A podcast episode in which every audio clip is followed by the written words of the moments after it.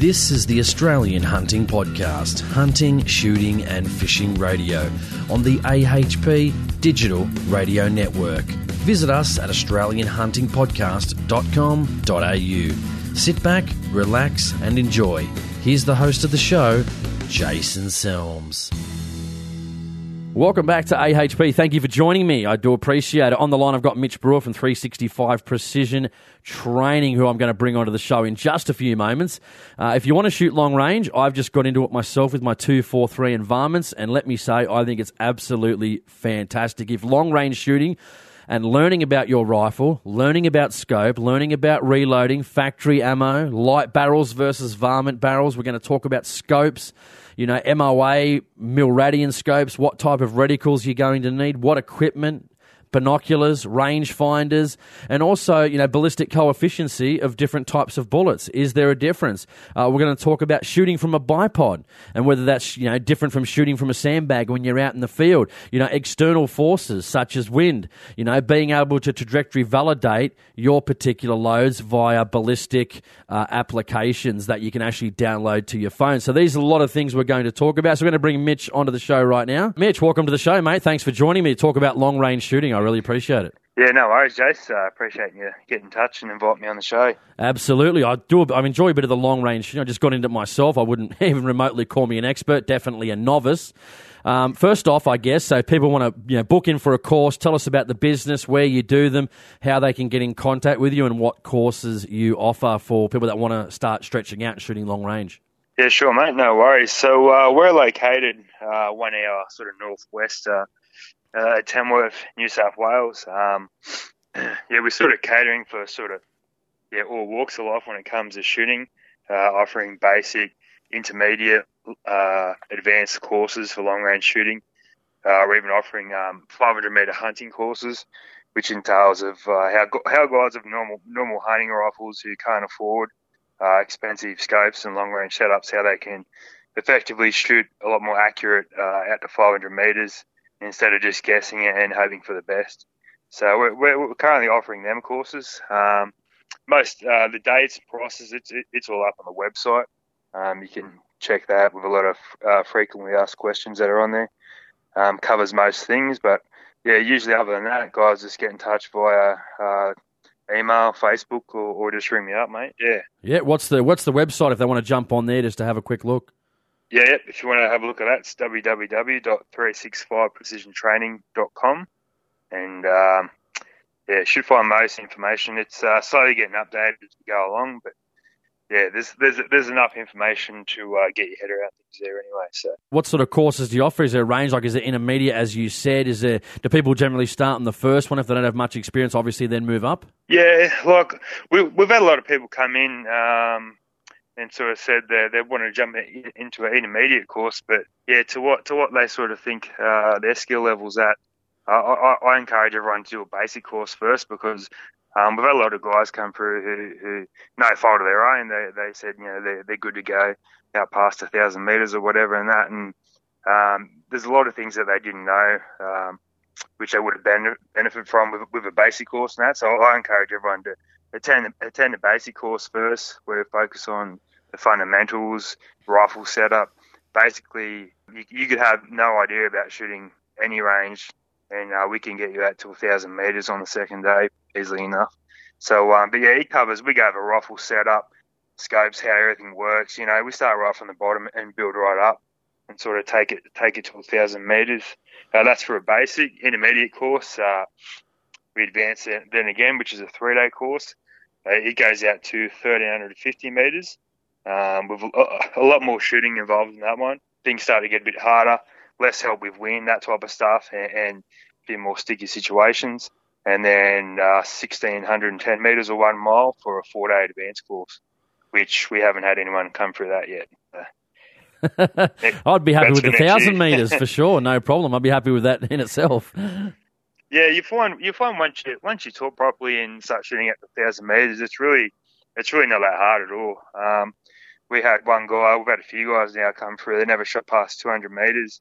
On the second day, by the end of the second day, uh, we do a few little challenges at a thousand meters, you know, and uh, yeah, the guys were getting the first round hits in, in different wind situations out at a thousand meters easily enough. So it's really yeah. Once you once you get things down pat, it's not hard at all. At a thousand meters, say for an example, what what side? What I guess would be what is it a target? Is it a gong? What would they be expecting, and what size?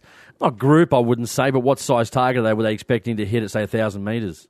On our courses, yeah. So we got a, a ten mil uh, thick 500 AR 500 Bisalloy steel plate. I think it's around nearly half half a meter wide, uh, which is which is a fair size plate. It's pretty big. We can make sure guys can can see where they're getting hits if they hit the steel. We encourage, you know, obviously hits, hits in the centre of the steel and that. Yeah, it's a it's about a half metre size uh, circle plate at a thousand. Excellent, man. How, how, personally, towards yourself, how did you how did you get into shooting yourself? I come from a uh, army background. Yeah, I was uh, deployed overseas with a SR25 sniper rifle, and uh, from that, learning from that, I sort of just yeah developed a, an extreme passion for it.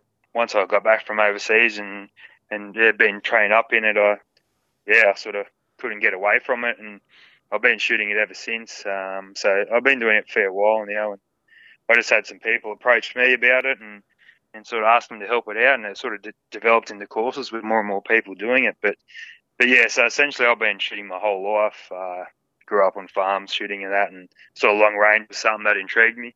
Yeah, and so I, I um, followed that up in, in the army. Pretty much it, mate. Yeah, so Interesting. You're always learning with a part. Like it's one of those things. Doesn't doesn't matter how much you know. Like there's always something that that you can learn every time you shoot it too. So absolutely. That's SR twenty five. You said from the army. What what caliber is that? Uh, seven six two, mate. So essentially three oh eight. Yeah, semi automatic. Yeah. Nice. So pretty pretty much looks like a it's like it's an AR ten sort of thing, yeah, but uh, right. put it put into like a, a sniper capability. Very interesting. You do any? Obviously, you do some hunting yourself, or? Yeah, mate. Yeah, yeah. I've been. Yeah, obviously, I grew up hunting.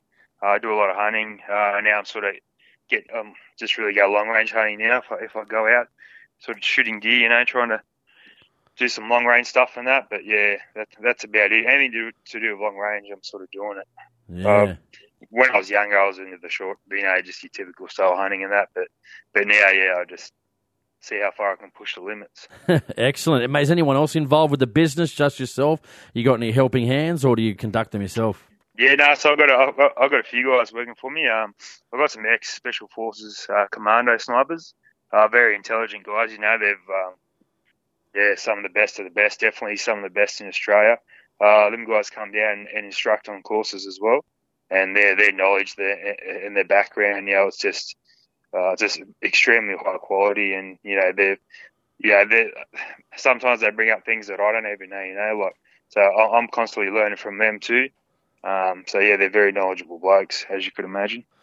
Yeah, so, so when someone comes to, I guess one of the courses, not exactly, but what do they? What are some of the obviously shooting a thousand meters, for example, it's a long range shooting course. But what are some of the core fundamentals they'll they'll learn? We do, you know, a lot of people turn up and they all just want to shoot the steel at a thousand meters straight away, which is fair enough. But basically, yeah. when, when basically it's it's exactly like you said, it it comes down to the fundamentals. Um, and that's the fundamentals of marksmanship. You know, like computers can do everything these days with you know atmospherics and stuff like that.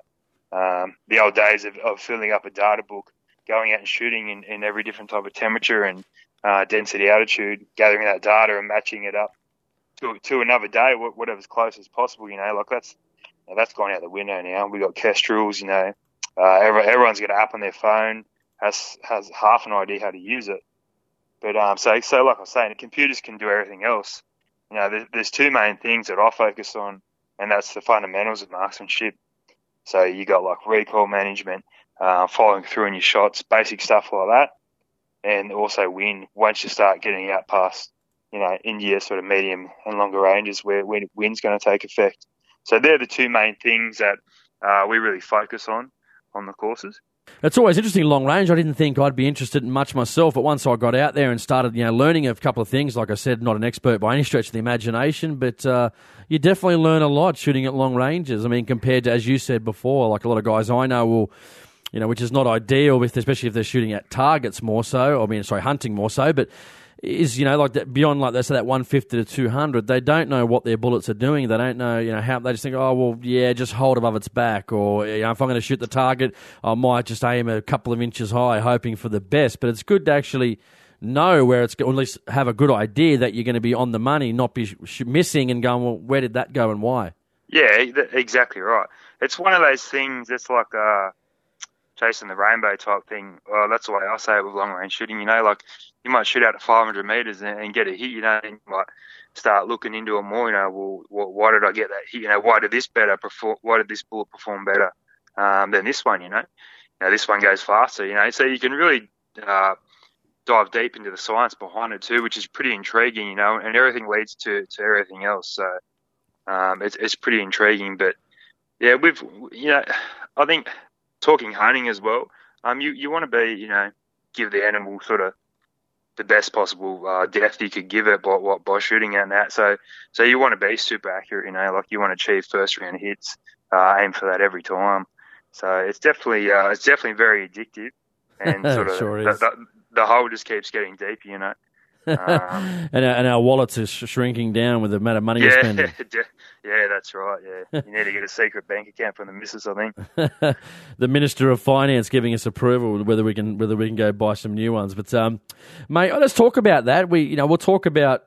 I mean, not so much makes. You can if you like. That's fine uh, makes and calibers for long range shooting. I mean, what do we expect? I've got listeners, obviously, that uh, are rich, got a lot of money, and a lot of shooters. They're in their, you know, five hundred to thousand dollar mark. You know, they're Howas, Tikkas. I've got a bunch of Tikkas. I, I quite like them.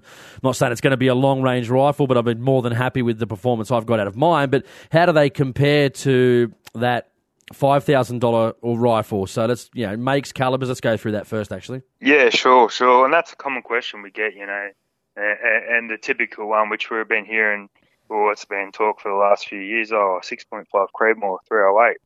Um, you know, which one's better? Um, that's a you could talk hours about that uh, when, if you break into the ballistic side of it. Obviously, one outperforms one better than the other. Um, the way I look at it, uh, with calibers, you know, um, sort of getting off the subject a bit, but you could have one guy who's got the highest BC best gun in the world, um, has has bugger all data, you know, cost a million dollars, um, hasn't shot it much. You could have one guy with a rusty old 308, he's a really good shooter, knows the wind. Uh, they go up in a competition together at a thousand meters, and the guy who knows the wind, uh, knows his knows his data, he's trued up his rifle, you know, essentially he's the one who's going to get the first round hits compared to say someone with all the all the gear, no idea. Do you know what I mean? yeah, true. So so, but but as far as um, factory rifles go, um, I'm I'm a pretty big fan of Howas. I've had um, a fair few of them. I like their 308s because I just just run them hard, you know, and, and use them to train on basically. Uh, you can jam a lot of rounds down there without wearing out a barrel, pretty much. Um, Tikkas, Howa, everything like that to get into the market. There's nothing there's nothing wrong with it.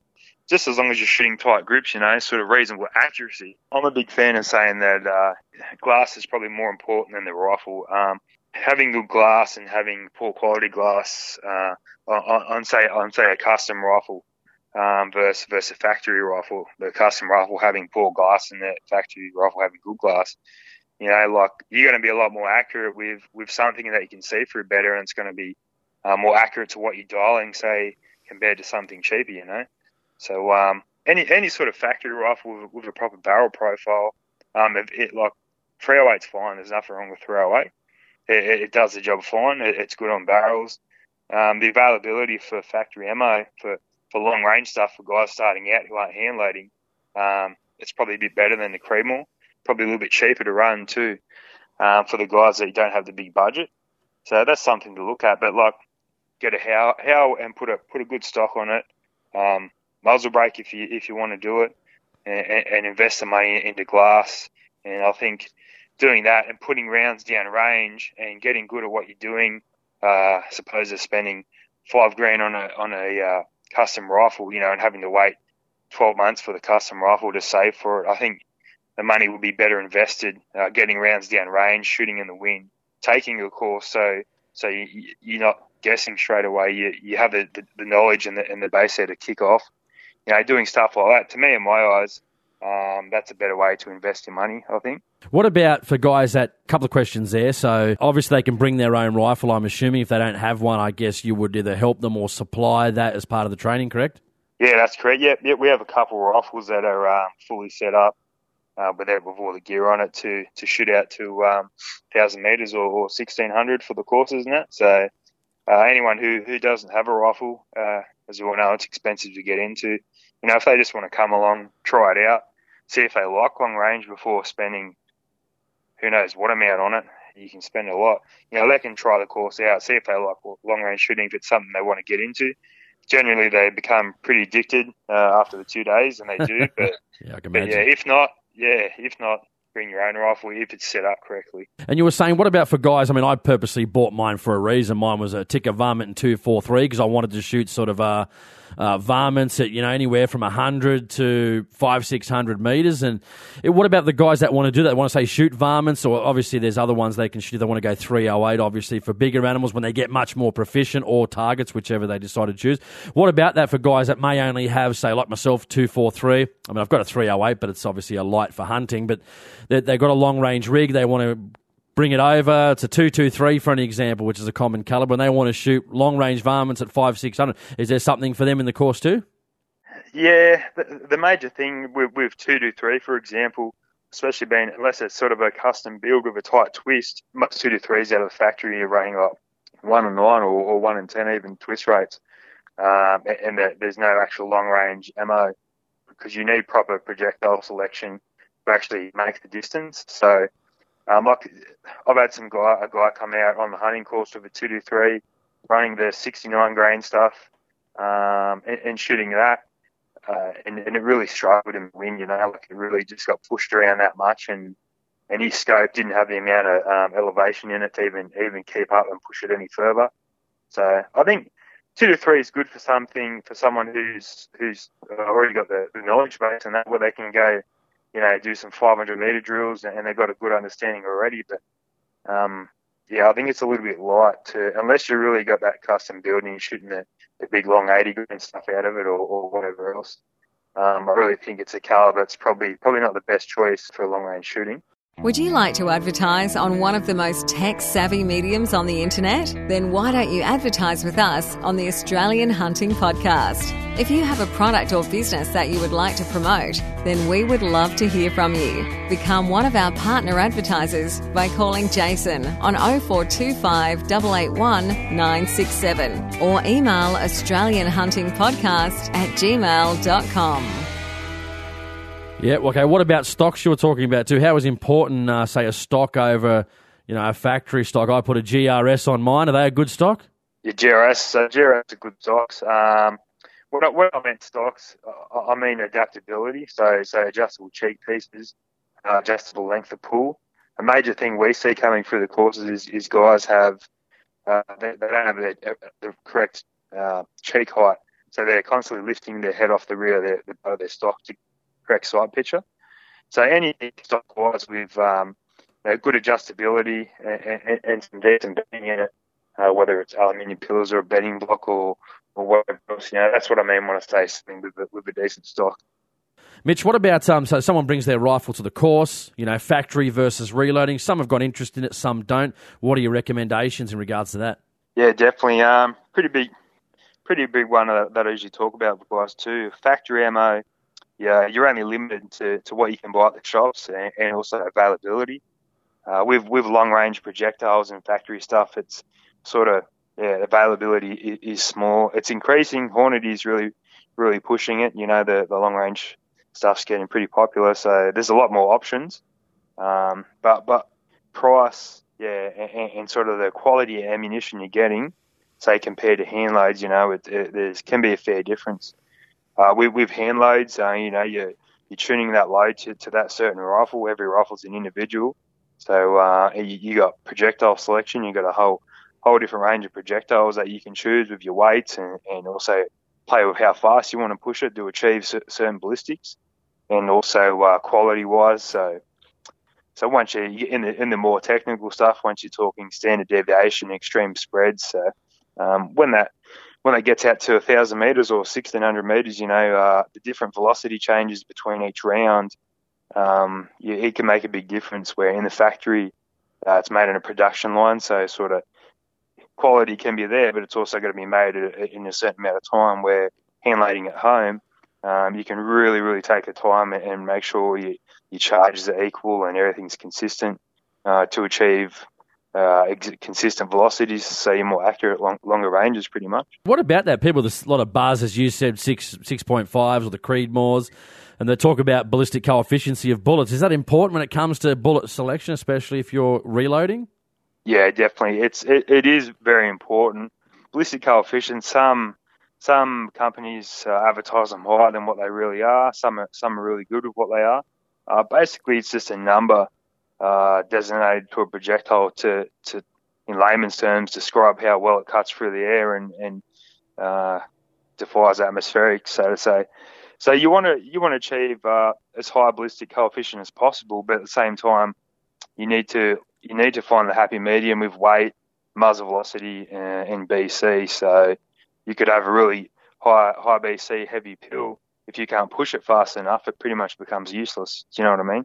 Compared to say something with a lower BC, but it's a bit lighter, you can push it faster, so you can uh, achieve more with it. Is velocity an important factor? Uh, highly important. Yep. Yep. Why? So you, what, what's the reason for that? What, what's the specific reason? Well, your velocity um, it determines how long that that projectile is going to be in the air. So the longer the projectile is in the air, um, basically, the more time that it's there to be affected by by wind and atmospherics and everything else. So the less time it's in the air, uh, which means pushing it faster, uh, quicker it gets to the target, less things that can affect it. So yeah, muzzle velocity is pretty important. Is there any specific bullet makers that you guys recommend, or no, nothing in particular, provided it just shoots accurately and it's been tested? Yeah, I'm I'm a, I'm a really big Hornady fan of the new ELD stuff, uh, ELD match stuff, and ELDX. It was all it was all made with Doppler radar, so I found a lot of a lot of the BCs to be to be spot on. So yeah, they they're becoming even more popular. I've always used them. Berger, they're another one. Um, really good, consistent pills. Sierra, stuff like that, mate. Yeah, yeah all the expensive stuff. I know. I used the um, Sierra. They were the uh, 85, it's not 243, but 85 grain hollow point boat tails. And I was, I, I did use, I did use Hornady. I do like Hornady a lot too, but just I got a few flies in the 243. Perhaps it could have been yep. my consistency, but it, I'm, I'm, I do not think so. But uh, well, I just thought I'll give some Sierras a try, see how they go. My, my uh, at 100 metres went down to a group of pretty on average anywhere between you know at 50 meters, it was like zero point, less than 0.1. I thought that's just a test to see how they go. Then I'll push yep. them out to 100. I was getting about almost less than 0.2 of an inch at, at 100 meters, which I thought, all right, this is what I'm going to stay with. And uh, I've noticed after yeah. that, the ac- more accurate I can get it, the more accurate I guess it is out to long range too. That's that's my idea, and it, it seemed to be proven true as well. I'm really liking those uh, Sierra bullets for sure. Yeah, sure, sure, and that's exactly right. Um, like I say, every rifle is an individual. Some some some don't like certain types of ammunition for, for some reason. No one knows why. You know, and some shoot good with with other types of ammo. Um, but yeah, with, with pill selection and that, it can be pretty finicky. You, you know, some some guys go for a lot of pills, different different uh, manufacturers. You know, and uh, the the design of the pill, you know, whether it likes to, to have a bit of jump, so jumping into the lands and all that technical stuff, you know. So you can really go down yeah down a, a, deep black hole with hand loading and and spend a lot of ammunition in that. But but yeah, definitely uh, projectile selection and what that rifle likes is is is important. The Australian Hunting Podcast is the only hunting, shooting, and fishing podcast radio show in Australia. With over 40,000 downloads per month, you are sure to find some information that can help you. If you love hunting, shooting, fishing, and a little bit of politics, the Australian Hunting Podcast has you covered. To listen, check us out on iTunes and visit australianhuntingpodcast.com.au. Is powders important too, or pretty much they're all really good quality these days? Yeah, ADI is sort of on top of it. They're actually, now they do a lot to, to America and that, like uh, under different brand names, but it's ADI powder. Um, ADI is really probably one of the world leaders, I think, in, in powder and, and, stability. So powder selection is important because you've got different burn rates with powders, uh, and those different burn rates can be used to your advantage, uh, say for your for your barrel length. So, for example, um, let's just say you had a, a 16 inch barrel 308.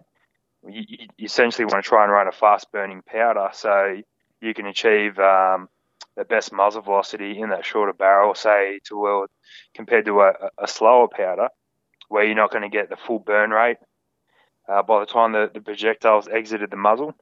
So with the faster powder, you would get the full burn rate uh, in that short barrel, and just yeah, basically taking taking advantage of it. So it is important, something to sort of read into. Uh, a lot of people just sort of pick a powder in that, but um, it, it, pays to sort of have a bit of a read, you know, and, and maybe maybe have a look at some burn rates and, and work it out with your barrel length. Yeah. What what's the, what do you like to? I mean, just obviously when people do the course, they can you know figure out you know for themselves, I guess, with advice too. But what's the preferred? Obviously, high caliber. What what's the go? Two two oh nine is that a popular one these days? Yeah, that's and it's all it's all cartridge dependent. Yeah. Uh, well, a lot of the a lot of the, the most common rounds that we see coming through easily is six point five stuff, mainly the Creedmoor, three oh eights and three hundred Win Mag. Um, usually in the Creedmoors, the guy's hand loading is double 209, 308s. Most people are using 2208, and then in the Win Mag, I'm not too sure. I haven't really spoke to a lot of guys about what they're using, but but um, yeah, generally, generally, obviously long range shooting, everyone's got longer longer barrels, so a lot of slower moving powders. So pretty much, yeah, all that slow stuff that that's pretty much used really. And, and 2208 is renowned for um, for being pretty pretty temperature stable. So as as the temperature changes throughout the day, um, it'll sort of try it'll sort of stay around the same burn rate, so it doesn't affect your, your muzzle velocity too much. And I, I noticed some in my, uh, especially when I was using the Hornady's in the two four three. It, it was it wasn't that crash shot on the two two oh eight, but then I tried the two two oh nine, but that was with the Sierras, obviously. No, I did it with the Hornady's as well, but it just didn't seem to like it. It seemed to like the two two oh nine, but I might try when I when I start reloading for my three oh eight because I'm not. You know, I found some some cheap hunting ammo as well. I'm probably going to reload for that as well, but I might try the the two different ones between 08 and 09 and see if there's a major difference in accuracy. So yeah, yeah, for sure. that's just yeah, as I said, have a look at your um, your barrel length and sort of work it out. You know what sort of what sort of burn rate you'll be going for and, and muzzle velocity in that. But um, yeah, they're, rifles are so individual in what they like. One might like something, and you know the other won't. It'll be total opposite. You know, they're just really, really individual type things. So you got to really play around with them and, and see what it likes to, to to get the most out of it. Absolutely. What about very important one is, uh, especially when we're selecting a rifle, long range shooting, some guy might come in with their varmint barrel as opposed to the guy who's got a light barrel. Is there a big difference between the two? Yeah, there is. There is for the purposes of, of, of training. Um, with a light barrel, you can still shoot. You can still shoot out to 1600 meters with a light barrel. That, that's that's there's nothing wrong with that at all, and you can still be just as accurate. Uh, the problem is is once you start getting into you know, that's that third, second, third, depending on caliber, fourth shot, you really start to heat that barrel up, and, and, you know, and that really comes into to affecting accuracy and everything else. Whereas the heavier, and also whip as well, as things get hotter. But uh, the the heavier profile barrels, like your varmint stuff, you know, they can they can have a higher string of fire before, you know, essentially before you go let the barrel cool down, you know, and it starts affecting your muzzle velocity. Internal ballistics, that's sort of touching on, but um, it, it definitely uh, it definitely plays plays a part. But but yeah, lighter barrels. Uh, like if you're doing one or two shots, there's nothing wrong with it. But um, yeah, heavy barrel stuff, you can sort of you can get a lot more rounds down range. Uh, before the heat starts affecting things. Yeah, I, noticed too between the it was much easier. And perhaps this, again, this is just my rifle. I found it was much easier to find that accuracy uh, out of the heavy barrel than I did out of the light barrel. Again, I don't know if that was just my one in particular because I noticed with the two four three, as I said, when it was the the low the low uh, the lowest charge actually was pretty good. It was pretty good. I was happy with that straight away. When I went into the middle of the of the charges, it started to open up, and then when I got to the higher end, it just pretty much closed up to like great groups. So it's it was sort of note, easy to see that noticeable move. Whereas when in my light barrel, I noticed the jumps in uh, powder charges. It, it, it could have been different depending on which charge. It, it, moved around quite quickly. I don't know if that's normal, but yeah. that's what that's what sort of happened to me. Yeah, and that's that's a perfect example of, of the science behind it too. Like you said, um, the way you sort of look at it is is when you when you fire and your projectile goes down your barrel um, you have vibrations going up and down the barrel, and it creates what they call barrel whip. So the less, the, the thinner sort of lighter profile barrels, as you could imagine, you know, they're going to have more whip, um, less stability in them. So, so what that does is it really it lowers that accuracy node to, to where where the timing's pretty good because there's going to be so much so much whip in certain times. Um, where with the heavier stuff, uh, it's more rigid barrel, so it can it's pretty much less movement. It's sort of hard to explain without drawing it, but um, so so you have a wider band of a, of an accuracy node that you can sort of uh, touch on, where because you because that more rigid barrel basically. Yeah, what what percentage of people come with a varmint versus a light barrel? What's your general percentage? Oh, pretty much. I, I sort of vet everyone before a course to make sure that they're correctly set up, so they don't come out to the range, spend spend the money, or, or do do the big kilometres, and they, and they can't get the most out of it. But generally, everyone, uh, yeah, has definitely got the heavy barrel stuff. Yeah, I haven't. I've only on the hunting courses is the light stuff, you know, where where we do we do some good demos with that with, with barrel heat and that type of stuff, but but, uh, but we're only shooting out to 500 meters too, so.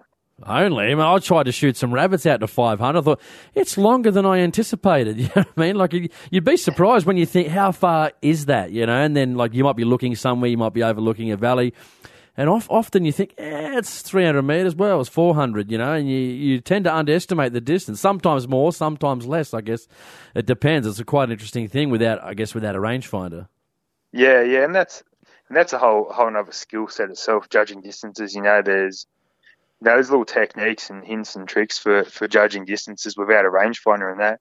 Uh, it, it's one of those things that's just experience and time doing it. Um, sort of my background was, was pretty good with that. We, we've done a lot of that in the army, so so it sort of helped. But rangefinders these days, you just like unless you yeah unless your battery goes flat, you know you, you sort of don't give it a second thought. You just hit it with a rangefinder now. But but yeah, it can it can be quite can, quite deceiving with low ground and that type of stuff to, to actual distances. Speaking about you mentioned before actually muzzle brakes, I found that important. Now with your higher calibers to maintain your accuracy, uh, is is it recommended to have a muzzle brake? I know again, just coming back to my experience with the two four three, I noticed when I was shooting the varmints, either I heard the whack when it hit the rabbit or. I sometimes had to. I just that, that gun just moved just because I don't have a muzzle brake, just enough that I couldn't really tell, so I had to get the binos out and said, "Oh, yep, that was a kill," or I might miss at 450, 500 yeah. meters and see him run away. How important is that on the higher calibers, obviously, to maintain control of the firearm? Yeah, yeah, yeah, man, that, that's an awesome question. Um, I'm a, I'm a big believer of muzzle brakes. Um, just the way things have been lately at certain ranges, definitely not our range. Um, people with muzzle brakes, they're sort of looked down upon or told to move over to the naughty corner to shoot. You know, we don't we don't we don't operate like that. But um, yeah, muzzle brakes they're awesome. One, quite the, the higher recoiling calibers. Uh, got you know some guys get a bit flinchy. You know, if you're being pounded in the shoulder all day, they would just recoil. Yeah, they're a bit little bit louder, but it's it's really not that bad. You're wearing hearing protection anyway.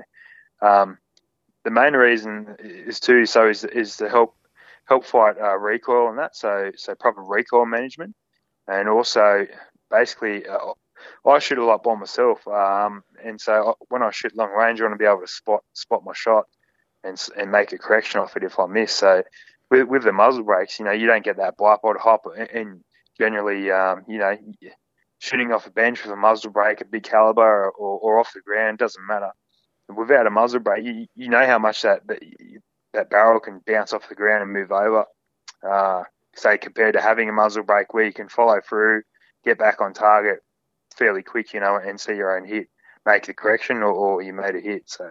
Yeah, I find that I find that quite interesting. Is there any difference these days? I've seen guys, you know, running around with the the, the bolt-on muzzle brakes. I think company that makes those, or the machine screw-on ones.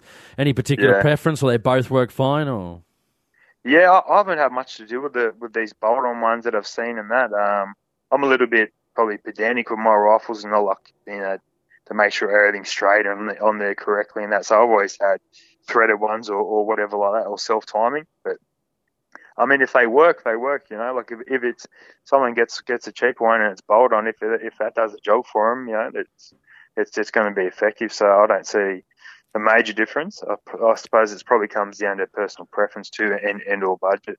Yeah, speaking of that muzzle brakes, good, very good question. Any, I mean, obviously, I'm not an expert on these things as well. Uh, you know, does, is there any particular brands that are good compared to better ones that really offer great recoil advantages over other types of brakes, or? Yeah, there's there's there is, mate, and that, and that's another good question. There there's a lot of different types of designs where where they do different things. You know, like the radial style design essentially looks like the end of, end of the barrel with someone's drilled a heap of holes in it. It's a bit more kinder on the shooter or the person next to you. The the blast uh, goes out sort of 360 degrees at the end of the barrel. Um, it's it's probably it's not the most effective way to reduce recoil and muzzle jump, but um, it's a bit kinder to everyone else.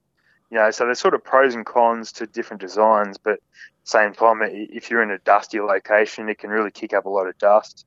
Um, then you have the, the 90 degree ports where it comes out and it pushes out 90 degrees each side. Um, trade off again, you get you get uh, better recoil reduction, that type of stuff, but also it starts becoming a bit louder um, and, and, those type of things. So so you break into that trade off, say compared to the radial brake, where it's probably not as loud. Uh, personally, I don't see see the, the drama with it when you're wearing hearing protection anyway. And then, As I always tell people, getting into sh- if you got into shooting because you thought it was not going to be noisy, you might if you think it's too noisy, they might as well hang up their guns, eh? Oh, definitely, mate. And, and, and I've seen him at Rangers, you know. Yeah, oh, mate, we had suppressors overseas uh, on, on the SR twenty fives, and you know, there's a lot of times I wish I had ear protection on when I was and I was shooting them. So it need to be it need to be wearing it, you know. Or back onto the brakes. The most effective brake is one that sort of comes out a, on a 45 degree angle uh, back towards the shooter. It really reduces recoil, and muzzle jump, and that, and um, stuff like uh, the Terminator stuff or, or APA type brakes. Um, yeah, they're, they're the 45 degree ones. They're, that's what I use. They're really effective uh, for muzzle jump and recoil reduction. Yeah, you, you were talking about that and brought up another great subject as well. You were talking about having the brakes on there and using bipods, as you know, because I was shooting from a bipod as well, and I noticed there was a little bit of jumps. How do you comp? What's the best way when long range shooting? Obviously, it needs to be productive. Some guys can come out, I guess, with their you know front front rest and their rear rest and stuff like that. But what how do we get? How do we keep that accuracy from a bipod? So obviously we add the brake that'll help. But is is is that the most effective way and most practical way shooting from a bipod and like sort of real world shooting when you get out to the range when you guys are teaching people? Yeah, definitely, definitely bipods um, is is the way to go. And like you, like you just said, practical, practical wise, they're definitely definitely the main way to go. Yeah, and there's there's a million different types these days. Um, what do you guys recommend anyway for for uh, something that's quality and yeah, something that's going to help him out. Like, because obviously, as you start getting those heavy varmints, heavy scopes, you, you do quite get a heavy setup there. Yeah, for sure. I, I, I use a lot of the Harris bipods, the swivel. So uh, it's always got to be a swivel um, for a very, very important reason. Or, or the Atlas. With Atlas is pretty pretty pricey for some people, you know. But um, definitely the Harris is, is quality. They've been around for, for a long time. Um, you get a Harris swivel bipod, and you know that's essentially that's all you, all you really need, um, unless you want to start sort of going down the, uh, the Atlas path, or, or there's di- there's heaps different types out now. It's becoming per- personal preference, really. Looking for outdoor equipment for your next adventure?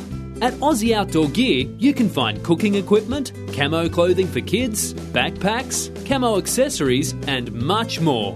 We cater for your hunting, fishing, camping, hiking, and other outdoor pursuits with our unique product range. AussieOutdoorGear.com.au. Quality gear at affordable prices.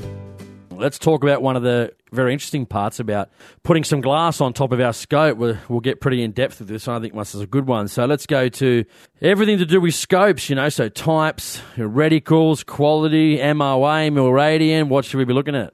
Uh, this is a you can get a bit of a touchy subject scope. So I've seen it over the years with you know, brand whores and stuff like that. Yeah, yeah, yeah, pretty much, mate. Certain certain guys are sort of um, stuck on certain brands and vice versa. And you know, if um, one guy's eye might look, they might look like the look of a certain glass compared to, to someone else. But um, personally, for me, um, yeah, there's a million different brands in that. Uh, Bushnell really lifted their game uh, in the long range shooting department with scopes and that. Uh, stuff like your, your high end Vortex, uh, Nightforce is definitely one of the leaders, Schmidt and Bender, uh, that type of stuff. But with with long range shooting, you sort of need to have a certain standard um, budget wise to to get the correct glass. The, the, cheaper stuff, you know, it just really won't cut it with long range shooting, just due to um, like turret tracking, that type of stuff, um, internal elevation, how much is in there, so how far you can actually dial up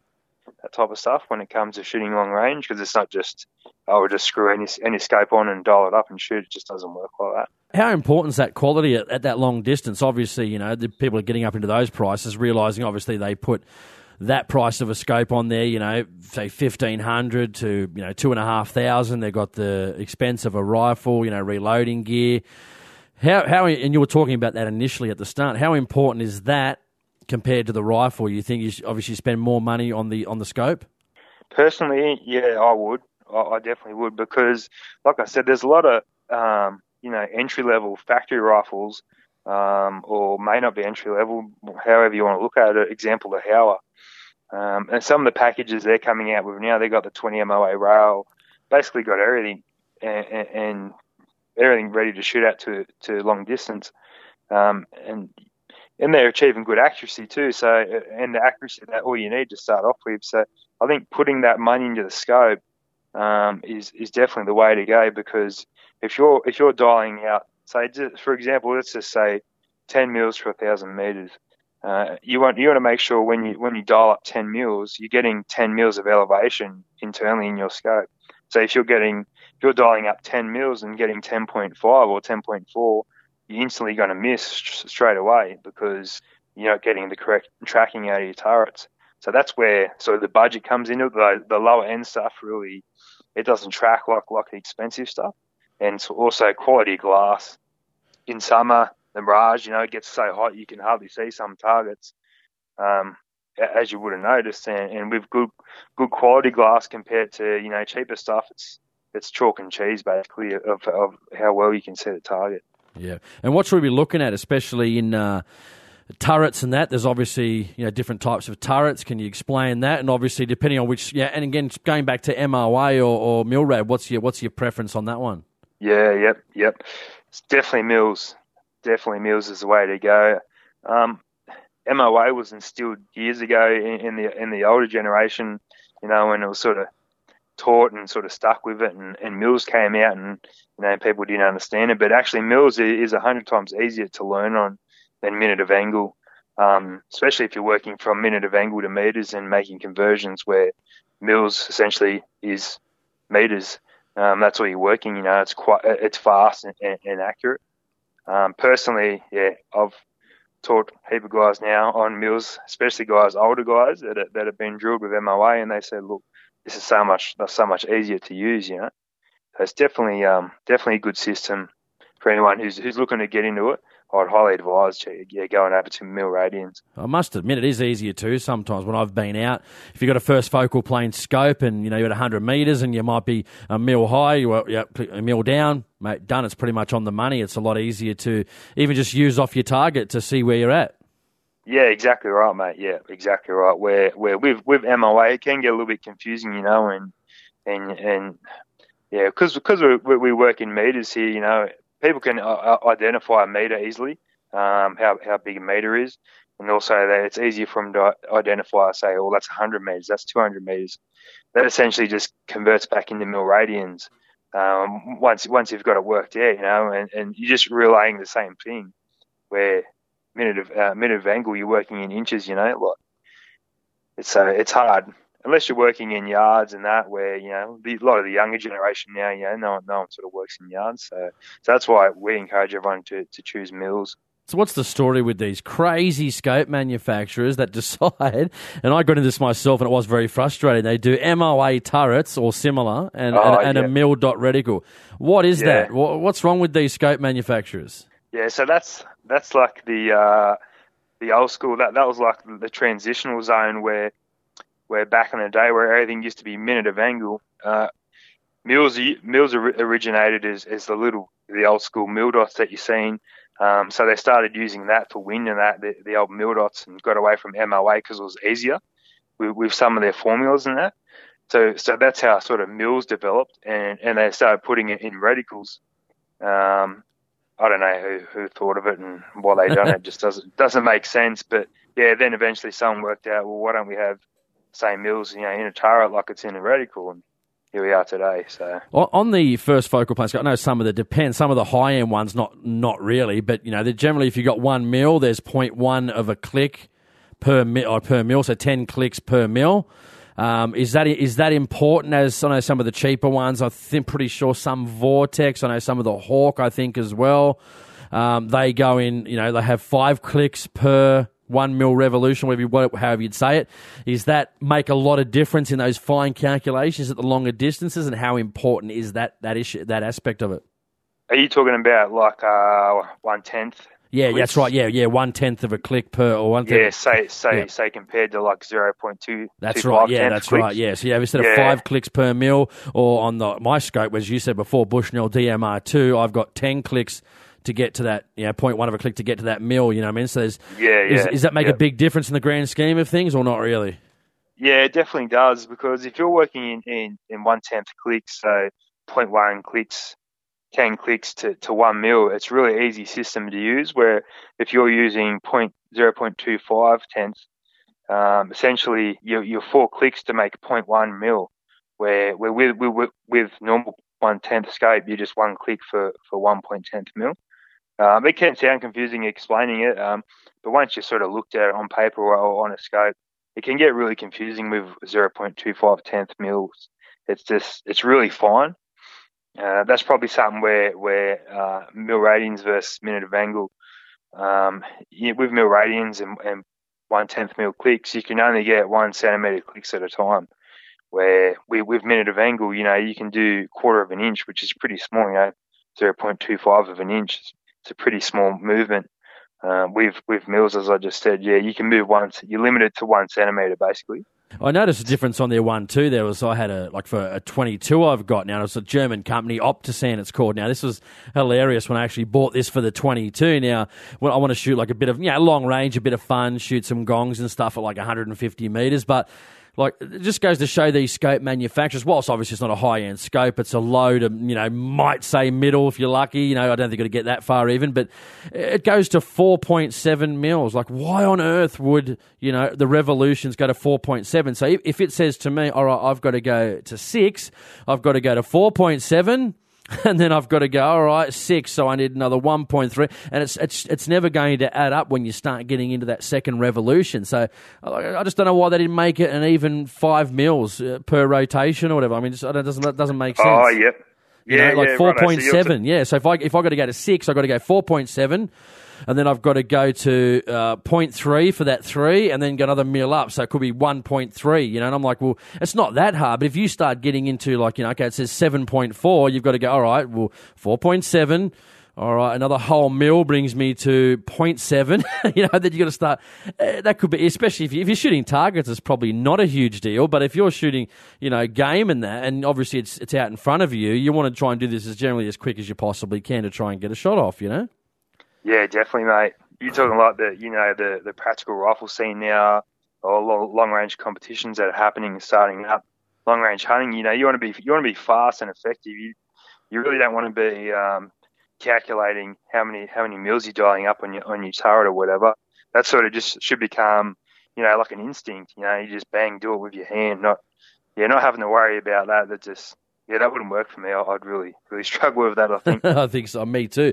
Speaking, just one other thing going on with just scopes. You were saying when we're they're shooting long range in these courses, are they using? Obviously, you've using. We'll talk about apps in just a few moments. But if they're talking about reticles, are you generally uh, using the apps to to hold over and use, say, a, a quality, decent, you know, Milrad reticle, or are you concentrating more on uh, making sure you, you're clicking up and for the wind, clicking for the wind, and then shooting dead on?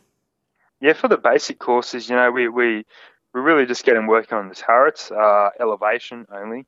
Uh, windage, we don't dial wind, we, we hold wind. That's why we, we encourage first focal plane scopes. Um, so so we yeah we, we dial everything because there's a lot of uh, things we go over with with uh, pre and post uh, post shot checklists and that to to make sure guys get them in a bit of a habit. So so if they're in a comp or, or shooting you know, long range hunting to make sure that after they shoot that range, they, they dial back down to zero. Instead of leaving that dope on, they might go go to shoot a thousand meters and they got 500 meters dialed on on their turret, you know, um, and they and they haven't they haven't dialed it in, so they're going to miss. So we we encourage using um, um, the turrets and that sort of as they get a better knowledge base, um, go home do a bit of practice, get into the to the intermediate stuff. You know, we'll really sort of harp on sort of speed, by using your um, your mil reticles to, to shoot by hold, hold over and that type of stuff, you know. And what about wind? You were talking about wind as well, which is definitely an important factor. How are you guys measuring wind? Someone guy gets out to do a course, he's in the field. How does he measure wind? What's the best and most appropriate way? Well, wind, wind's a bit of a hard one. Uh, the best way to measure wind is by is by experiencing it and, and, doing a lot of shooting in it. You know, we, we you can measure wind where you are um, at your firing position with a kestrel, can give you wind speed, um, that type of stuff. Basically, you know, unless you're like applied ballistics where you can have wind meters running down a whole range for, for ballistic purposes and that, you know, yeah, general general person like you and me, you know, you sort of got to rely on experience. So measuring wind comes down to using mirage, your body, you know, wind on your face, grass, dust, um, trees, any anything and everything that you can use, you know, to your advantage. It will make you a better shooter in the wind. So basically, it, it, it's really an experience thing. You need to get that time up, rounds down range to really become a good shooter in the wind. So it's just, yeah, it's one of those things. Um, there's no great voodoo behind wind.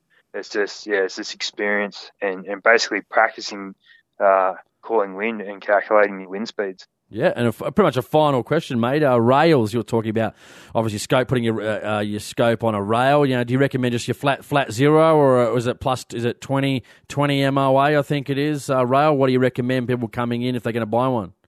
Yeah, definitely the, the sort of industry standard, whatever now, if you want to call that, is definitely a 20 MOA slash six mil rail, um, either one. So six mil base. So a canted rail. Uh, reason behind that is a lot of the scopes, you know, if they're not some of the more high end scopes, you know, they they might only have a certain amount of elevation uh, built inside the scope that you can use to dial up.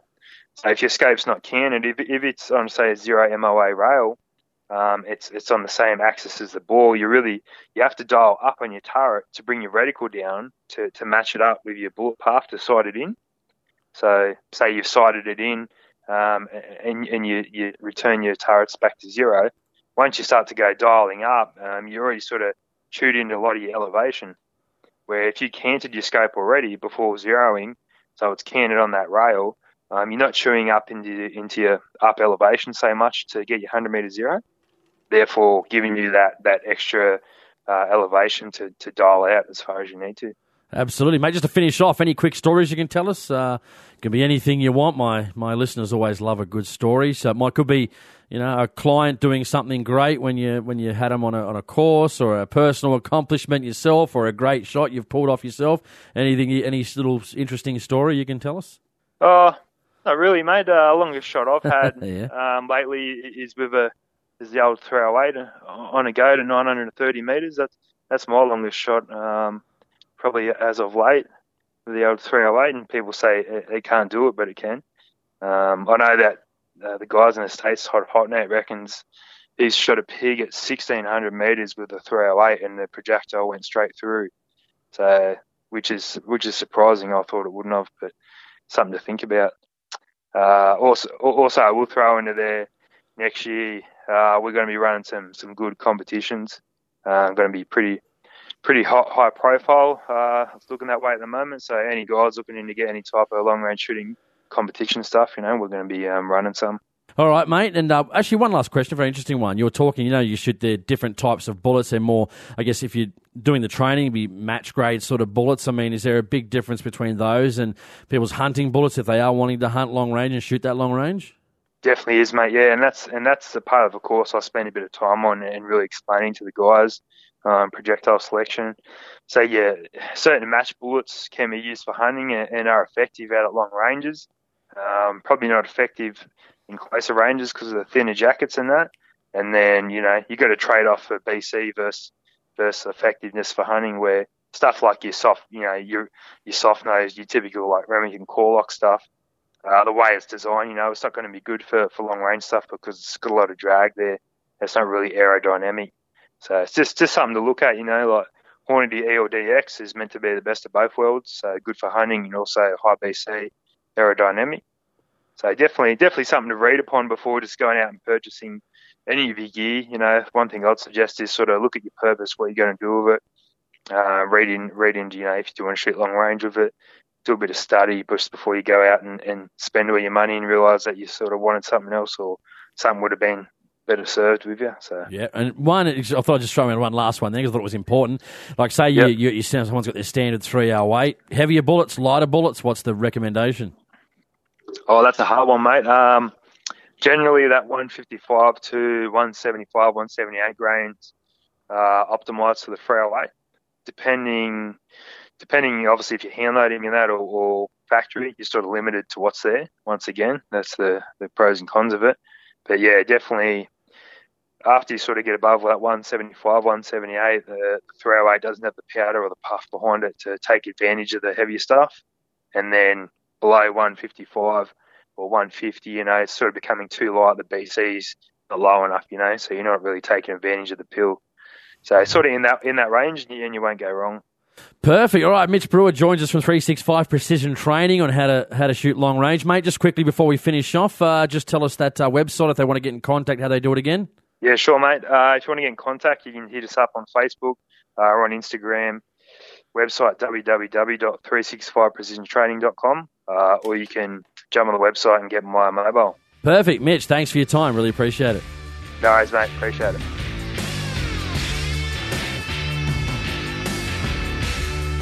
You've been listening to an episode of the Australian Hunting Podcast. I hope you enjoyed it. See you next time.